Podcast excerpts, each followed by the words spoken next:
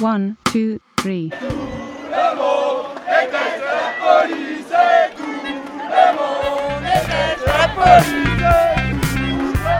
Radio Parleur, le son de toutes les luttes.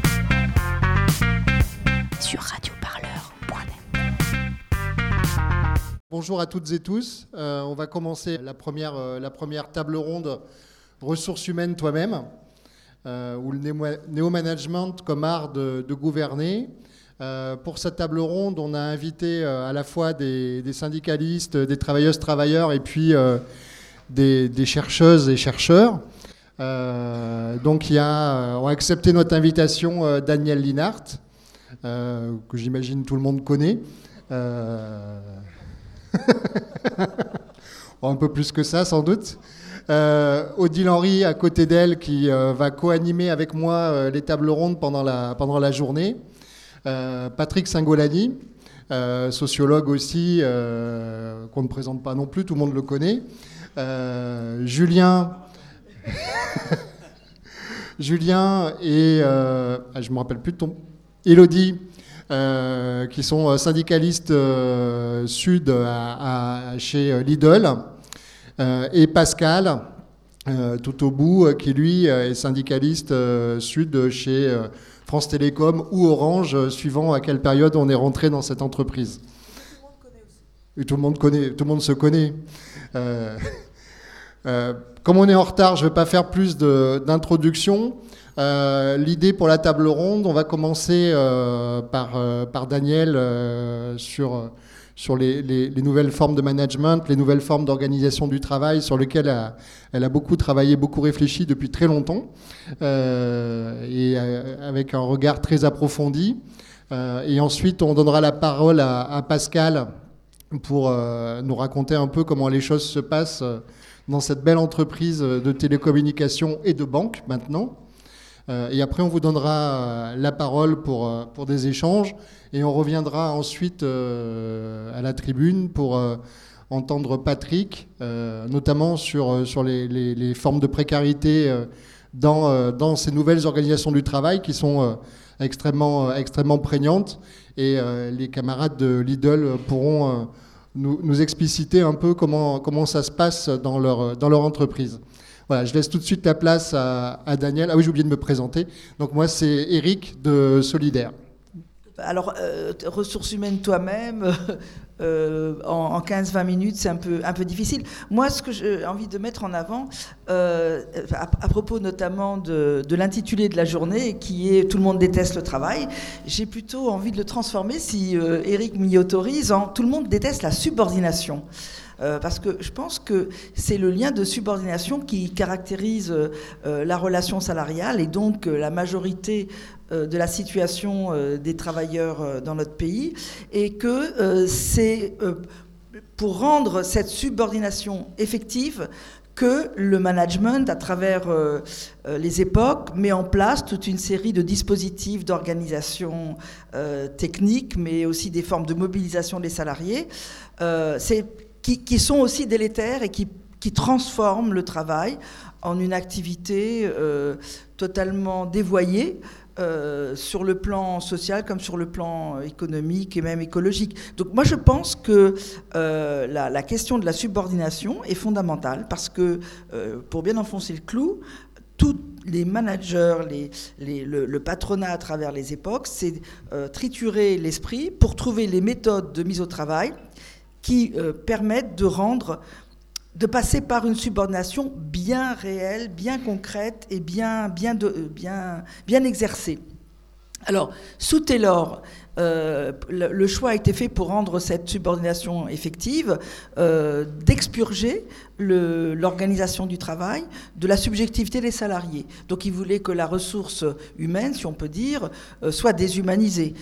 Il disait, le, ce qui est le plus important, c'est que le travail puisse se faire indépendamment de la bonne ou mauvaise volonté des, ouvriers, indépendamment de leurs états d'âme et de leur état d'esprit. Voilà. Il faut que ça se déroule en dehors d'eux. On sait que malgré cette organisation du travail euh, qui visait à, éliminer la professionnalité, les métiers, la subjectivité euh, euh, de l'organisation du travail, malgré cela, on sait que les travailleurs ne détestaient pas à ce point le travail, puisqu'ils s'efforçaient malgré tout de reconquérir dans les situations les plus telluriennes, de reconquérir du sens, de reconquérir une certaine finalité, une, certaine rationalité à leur travail. Et donc, euh, ils se démenaient pour euh, faire ce qu'on appelle le travail réel par rapport au travail prescrit.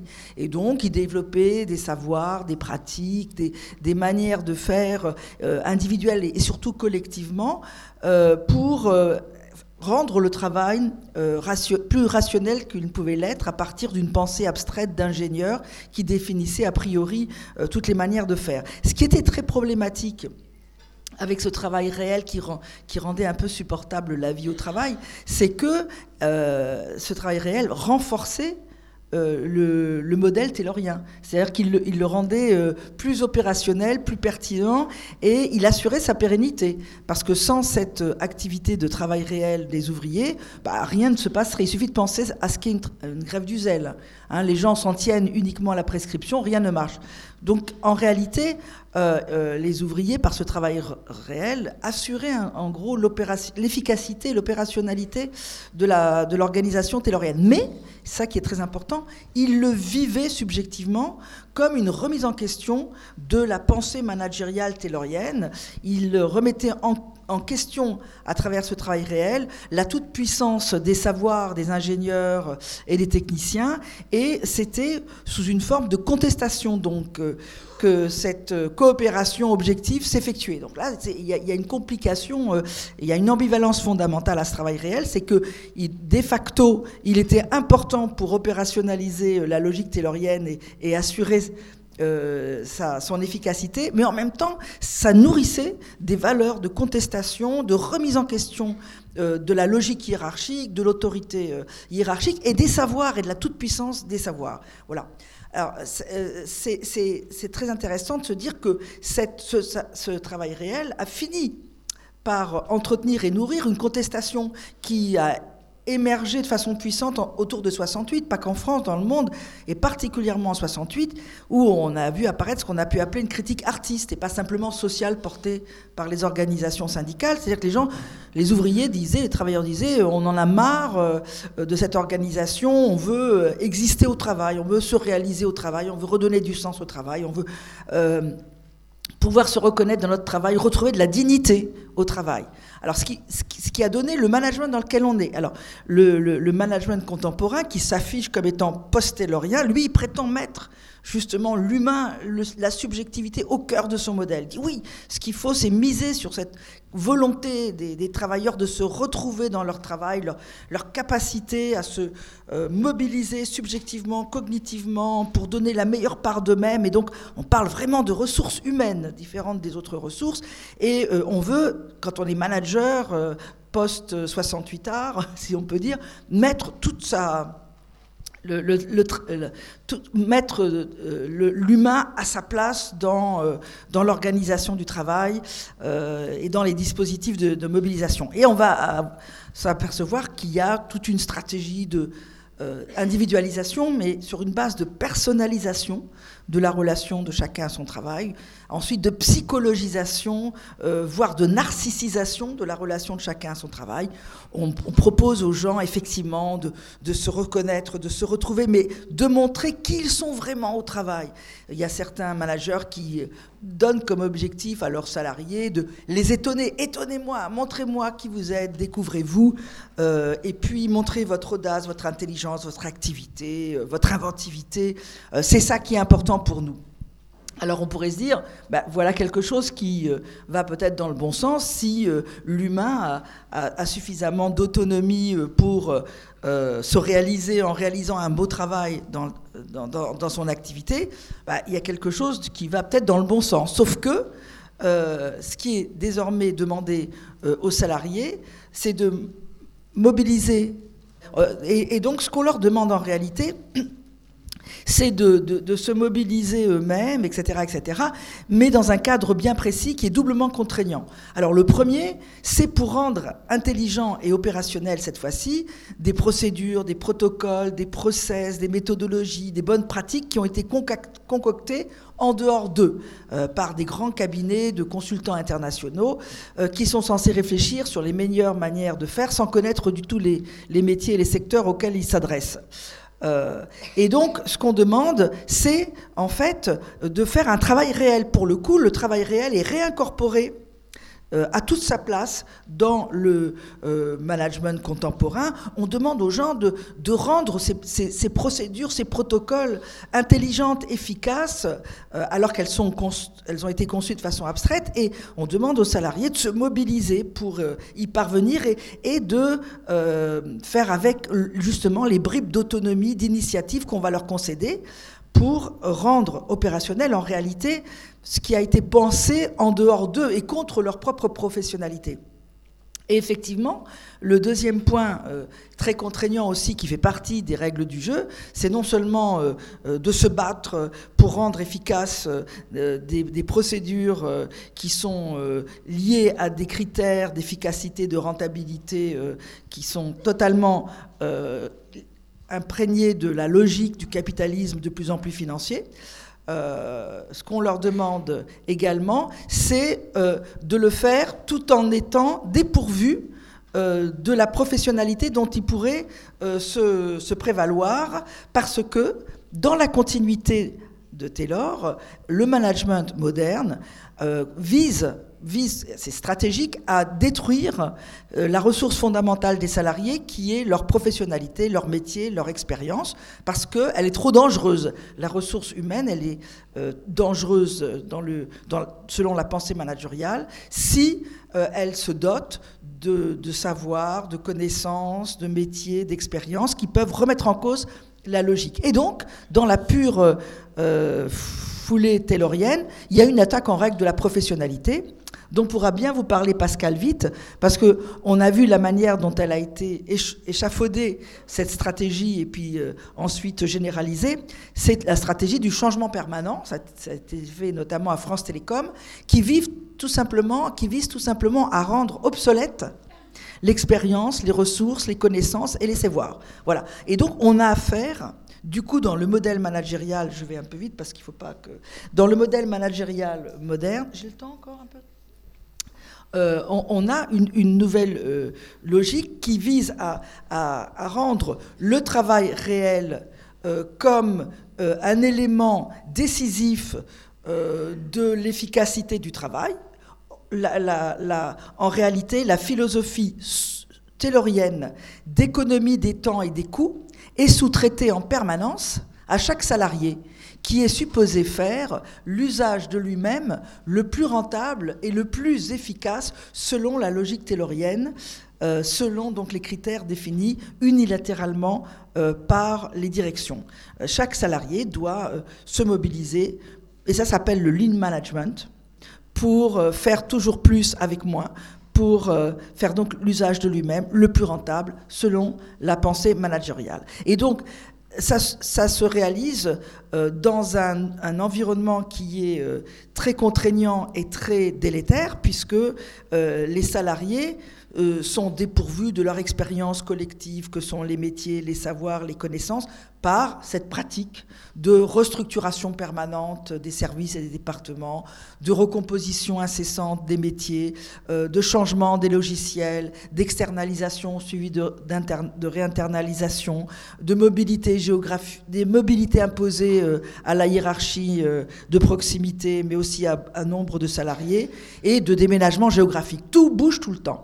Et l'objectif, en réalité, du point de vue managérial, dans ce nouveau modèle qui met l'humain au cœur, soi-disant, c'est de transformer les professionnels que sont les salariés, quel que soit leur niveau de qualification, en apprentis à vie. Voilà. Ils sont obligés, ces salariés, de recommencer sans arrêt à essayer de comprendre quelles sont leurs missions, euh, quels sont les moyens pour euh, y parvenir, euh, sur quels collègues ils peuvent compter, quels sont leurs véritables interlocuteurs, comment fonctionnent les logiciels, etc., etc. Donc un effort, comme pour les travaux de Sisyphe, incessant, qui est celui des apprentis qui déboulent dans une entreprise et qui ont tout à découvrir, tout à apprendre et qui les plonge dans une épreuve so- solitaire où ils sont en concurrence avec tout le monde, avec tous les autres, et où ils doivent faire leur preuve qu'ils sont capables de déployer un travail réel, pour le coup, qui permette de rendre efficaces des procédures, des protocoles, des bonnes pratiques qui leur sont imposées selon des critères d'efficacité qui n'ont jamais euh, été mis en débat. Sur quoi ça débouche? Est-ce que ça débouche sur une contestation comme euh, on pouvait le voir euh, en, 68, en 68 Non, je pense que euh, ça débouche pour une grande partie sur des situations de burn-out, de souffrance, de mal-être au travail. C'est pas par hasard qu'on a tous ces débats publics sur les risques psychosociaux, sur la qualité de la vie au travail. Ça débouche vraiment sur des mises en difficulté personnelles. Et ça, débouche également sur euh, la politique de, pour, certains jeunes de démonstration qu'ils sont les meilleurs et il y a une sorte d'engagement total dans le travail, parfois ludique, mais pour montrer qui, euh, qui sont les plus forts et, et- pour euh, répondre aux injonctions managériales qui demandent à chacun de sortir de sa zone de confort pour grandir. Euh, C'est ce qu'on retrouve dans les textes managériaux.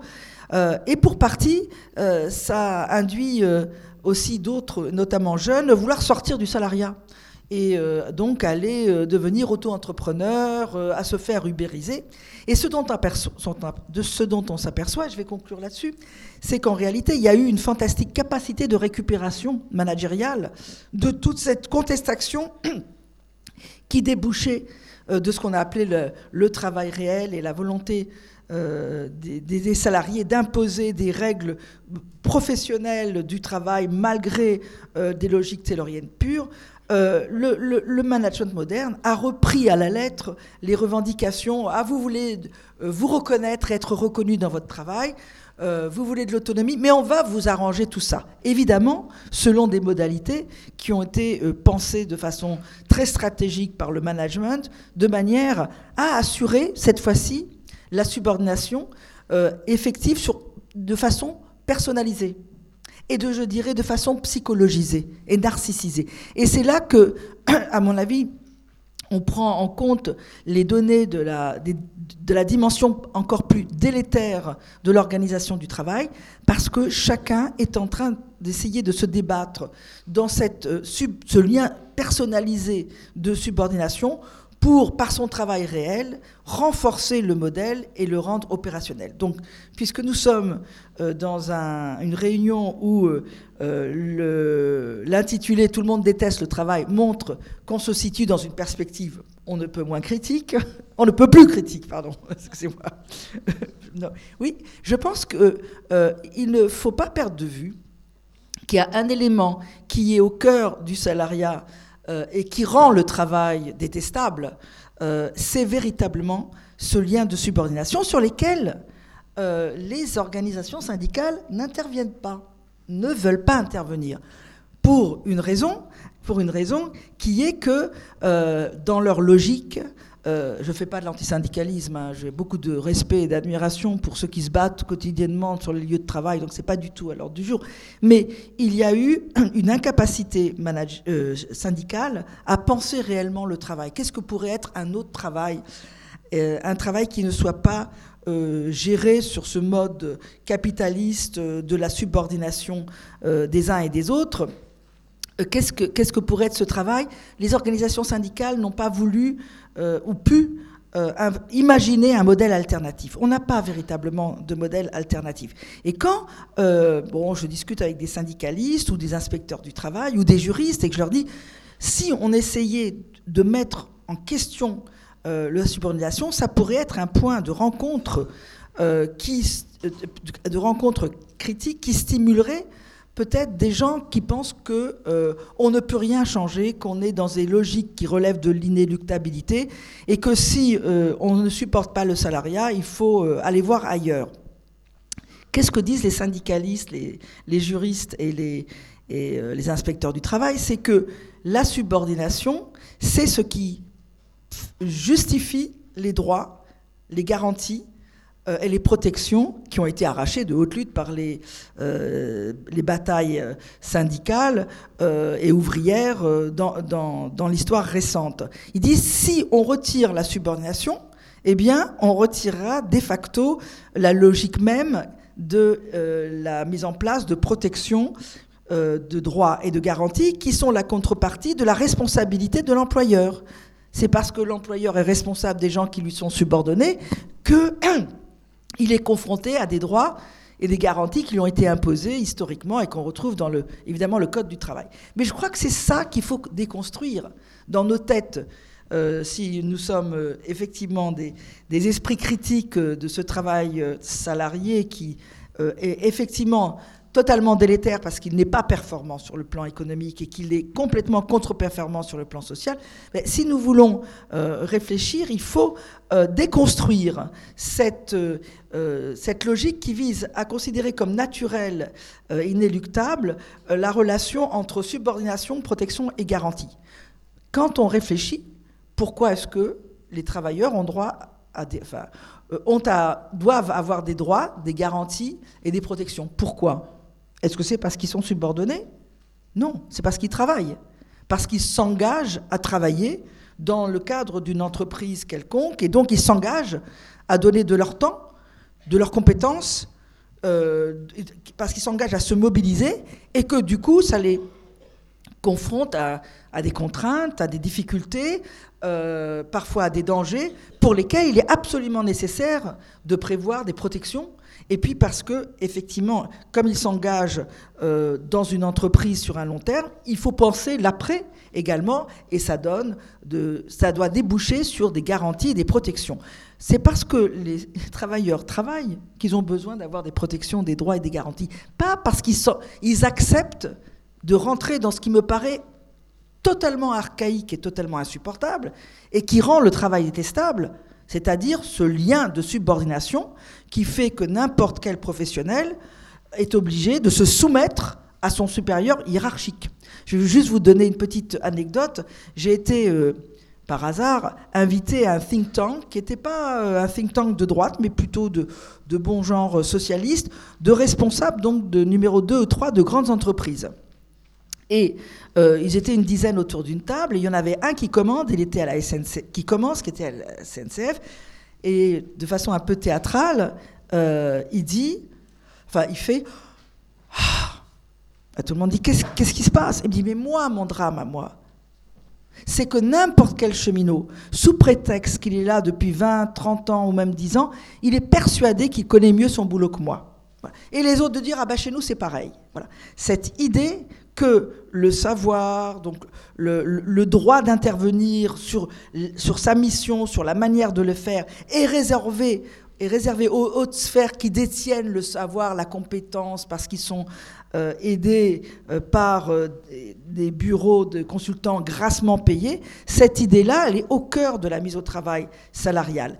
Et je pense que nous devrions déconstruire cette logique qui euh, donne toute sa place au lien de subordination dans le salariat, parce que c'est un moyen ensuite de tricoter tous les fondements mêmes, fondements même de la logique salariale.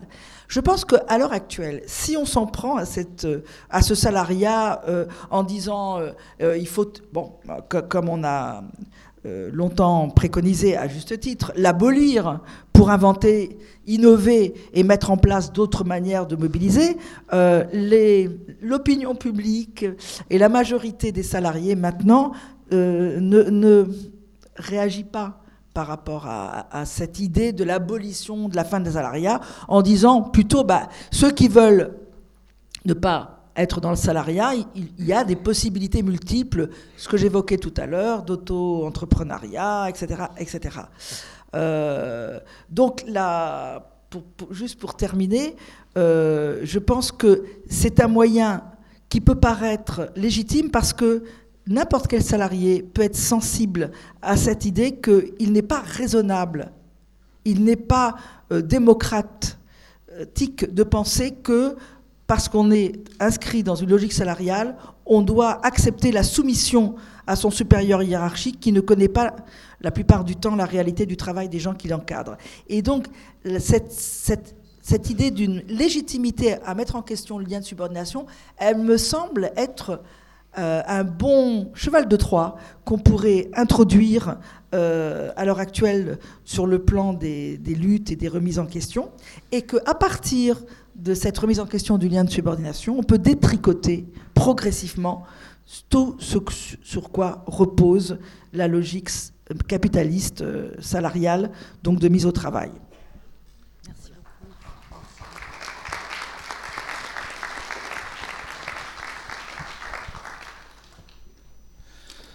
Oui, bonjour. Donc, euh, voilà, moi, je, je, je, travaille sur un centre d'appel euh, technique à France Télécom euh, Orange maintenant. Euh, bon, je voulais faire état de. Euh, enfin, illustrer euh, la manière dont le néo-management, les nouvelles formes d'organisation du travail amènent les, les, salariés à une forme de résignation et de contrainte.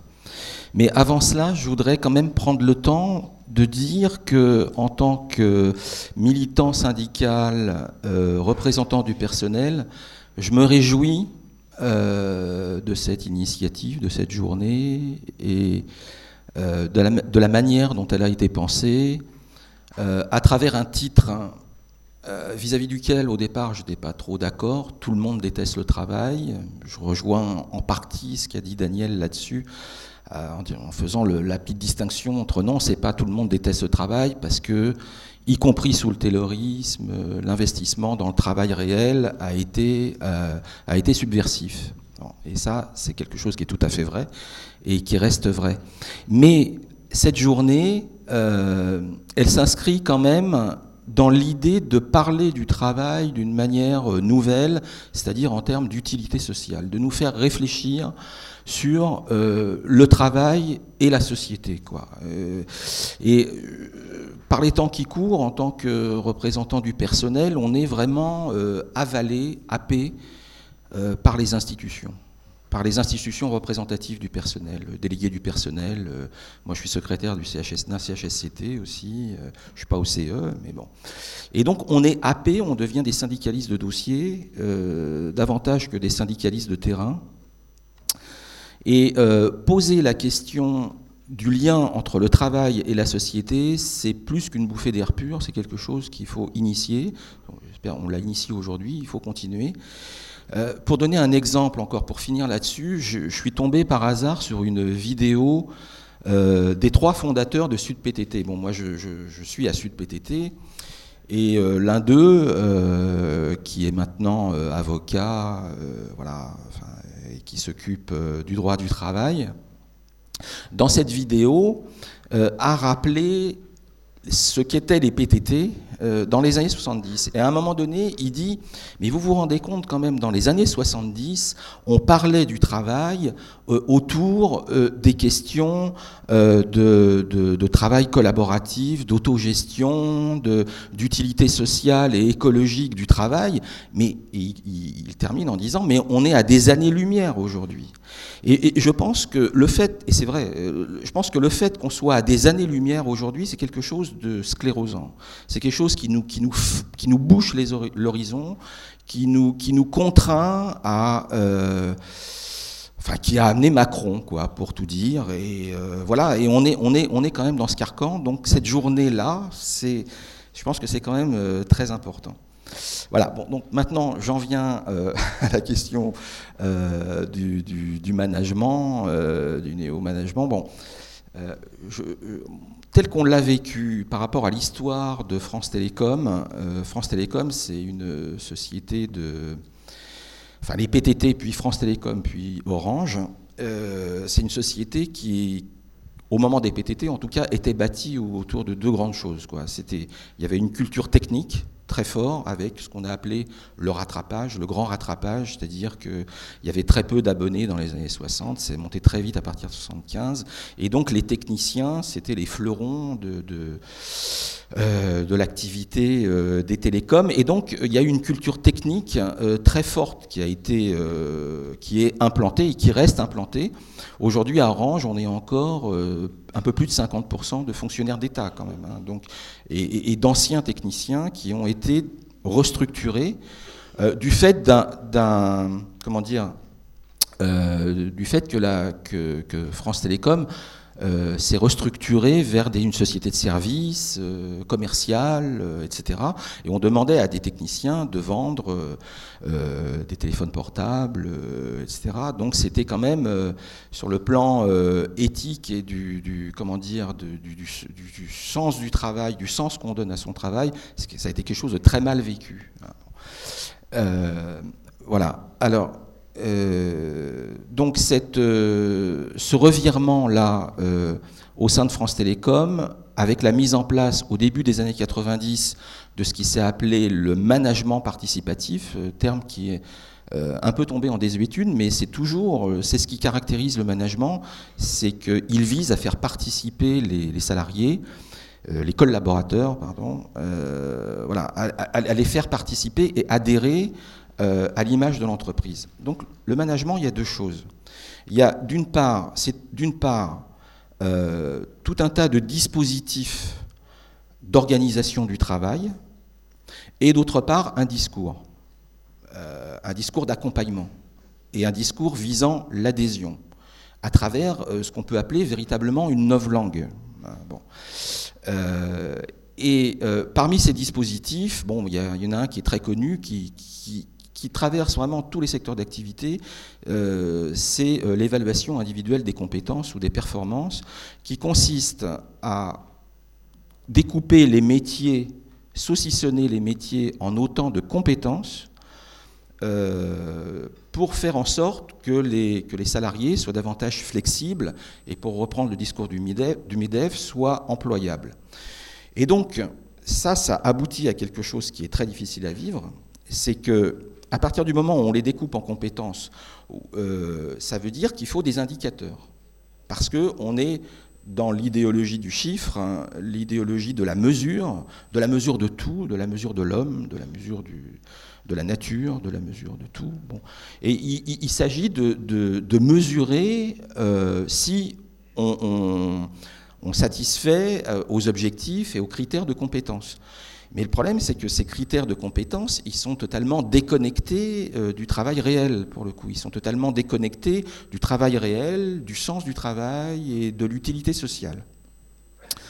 Euh, il y a aussi autre chose dans ces dispositifs, Daniel l'a dit, c'est les réorganisations permanentes et qui amènent les élus euh, au CHSCT euh, ou au CE, euh, qui amènent les élus à contester une énième réorganisation en voulant défendre la réorganisation N-1, c'est-à-dire celle qui avait lieu l'année précédente, voire trois, mois, trois mois avant. Quoi.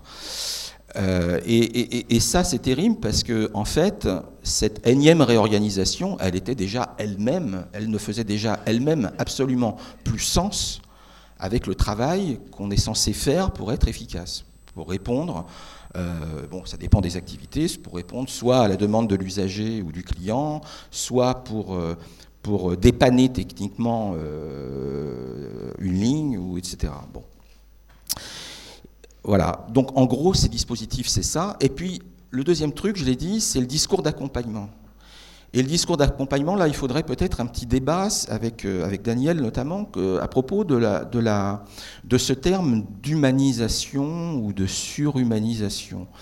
Parce que euh, moi, moi, ça me pose problème. En fait, moi, je ne vois pas le management par rapport au taylorisme. Je ne vois pas le néo-management aujourd'hui chercher à à remettre du subjectif dans le travail. En réalité, euh, le néo-management se fout totalement de notre subjectivité. Si on parle de, de, de notre humanitude, quoi, de ce qui fait qu'on est un être humain, quand on s'adresse à un autre, euh, on, se heurte, enfin, on, est face à une histoire qui est à une singularité. On est face à une singularité. L'autre, c'est quelqu'un qui est singulier, qui a une histoire singulière, qui a donc un parcours, euh, une origine sociale, une trajectoire sociale et un parcours professionnel qui est singulier et qu'on ne connaît pas. Et donc, il a des désirs euh, qui, sont, euh, qui sont une énigme pour nous. Or, le management, il se fout comme d'une guigne de notre histoire. Il se fout comme d'une guigne de notre histoire, évidemment, parce que prendre en compte notre histoire, c'est prendre en compte aussi nos soucis tels qu'ils émergent de manière de manière évidente euh, par rapport à des gardes d'enfants ou par rapport. Euh, bon, mais moi, j'allais un petit peu plus loin là en parlant de, la subjectivité de l'histoire singulière et des, et et des comment dire euh, et désirs inconscients. Hein, bon, mais mais ce qui émerge, c'est ça, c'est les soucis personnels. Or, le management, comme le taylorisme, n'en a absolument absolument rien à faire. Il ne veut absolument pas savoir. Ce qui l'intéresse, et là, en fait, c'est une question de, mots, peut-être de définition, euh, c'est pas une surhumanisation, à mon sens. C'est euh, euh, donner aux gens, faire une multitude de promesses de gains narcissiques. C'est-à-dire qu'on ne s'adresse pas à la subjectivité de l'autre, on s'adresse à son moi, à son ego, à son narcissisme. Et d'où D'ailleurs, le lien entre le management et des techniques du type euh, les théories cognitivo-comportementalistes ou la PNL ou des choses comme ça, qui sont, euh, qui sont des théories qui s'intéressent à l'apparence et non pas à la subjectivité du sujet. Ça, ils n'en ont rien à foutre. Ils s'en foutent complètement. Et euh, donc, et d'ailleurs, dans, dans, les termes du management, il y a des mots pour ça. C'est ce qu'ils appellent le savoir-être. C'est ce qu'ils appellent les règles de bonne pratique. Euh, Daniel en a parlé. Mais, mais ça, mais ça pas, pas la subjectivité, les règles de bonne pratique. Au contraire, c'est, c'est une normalisation. C'est une normalisation des mois. Euh, ils, ne voudraient voir qu'un seul mois. Voilà, euh, un seul mois totalement superposable aux autres et, et, et, employable, et employable à merci.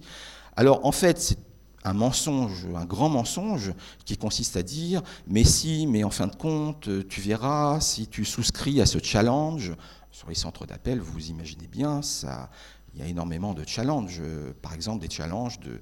Euh, sur, euh, moi, je, vous ai dit, hein, je suis sur un plateau technique. Il y a des challenges de, de placement d'assistance à domicile qui sont payants, c'est-à-dire que quand on ne peut pas dépanner le client euh, au téléphone, quand c'est un peu trop pointu, avant on le faisait, maintenant on nous dit non. Maintenant on va le passer à un, back-office, euh, mais là ça sera payant pour le client. Donc ça a été éthiquement difficile à vivre pour nous qui avons le savoir-faire technique, parce que nous sommes pour la plupart aussi d'anciens techniciens et on cherche autant que faire se peut à réinvestir notre savoir-faire technique, y compris sur le centre d'appel, et on nous dit non, ça vous le faites pas, vous le passez euh, au back-office, hein, et voilà, et ça va être payant. Et euh, donc, euh, je ne sais plus trop où j'en étais, du coup, j'ai perdu un peu le fil. Euh, cette, Ouais, oui, voilà, ce, challenge, ce challenge, euh, la, boîte nous dit, euh, mais si, euh, inscris-toi dans le challenge, tu vas voir, tu vas te réaliser, regarde un tel, comme il est beau, il a fait pareil, enfin bon, je, caricature un peu, mais voilà. Mais là, on s'adresse au moi, on s'adresse absolument pas à la subjectivité. On se fout totalement du parcours professionnel du, salarié à qui l'on dit, enfin, ou, ou, du fonctionnaire à qui l'on dit, inscris-toi dans le challenge on se fout de son parcours professionnel qui fait que ben, on, le, dépossède de son savoir-faire de métier, euh, ça, on s'en fout complètement. Il y avait un slogan, euh, euh, mais c'est pas propre à France Télécom, c'est pas propre à Orange, je sais que ça a eu lieu aussi euh, chez des sous-traitants, c'est que quand on ne peut pas dépanner le client parce que manque de moyens, parce que manque d'effectifs, parce que cloisonnement aussi entre les différents services, parce que vous avez des unités d'intervention, c'est-à-dire des techniciens qui, vont chez les, usagers ou les clients, pardon, euh, pour leur euh, mettre leur livebox ou etc. Bon, et euh, et, donc, il y a des cloisonnements. Donc, nous, on reçoit des appels, le technicien n'est pas venu, etc. Mais le problème, c'est qu'on peut pas appeler, le, on peut pas appeler les, unités d'intervention. Et donc, on, le, bon, j'ai encore perdu le fil. Euh, c'est terrible. Il y a des, on, passe, du coq à l'âne. Et bon, enfin voilà. Bon, je pense que vous avez un peu vu ce que je voulais dire. Comment? Voilà, le slogan. Merci Selma. le slogan, c'est puisque vous n'arrivez pas à, dépanner les gens, vous ne pouvez pas tout faire, etc. Euh, eh bien, c'est pas grave. L'important, c'est de dépanner les gens dans leur tête. C'est-à-dire qu'on est devenu des psychiatres. En gros, Voilà. Hein? Bon. Et voilà, donc on doit dépanner les gens dans leur tête. Alors évidemment, c'est totalement insatisfaisant par rapport à ne savoir faire de métier, parce que l'efficacité du travail, bah, c'est de dépanner le client tout court. On n'a pas, pas à le dépanner dans leur tête.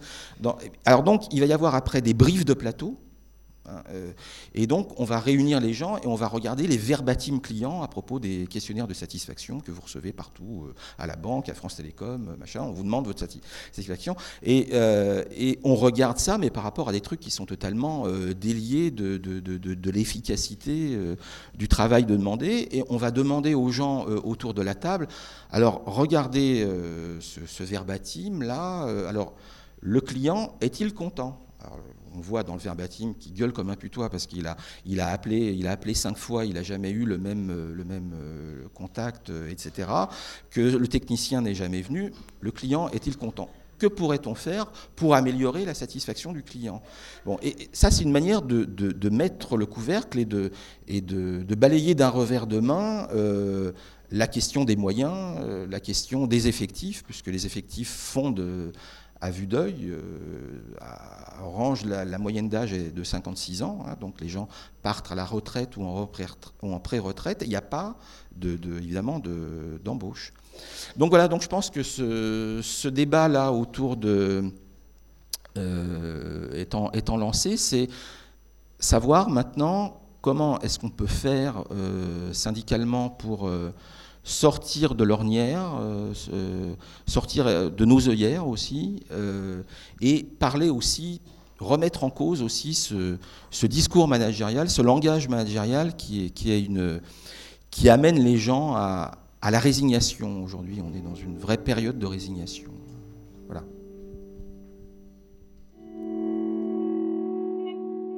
Radio Parleur, le son de toutes les luttes.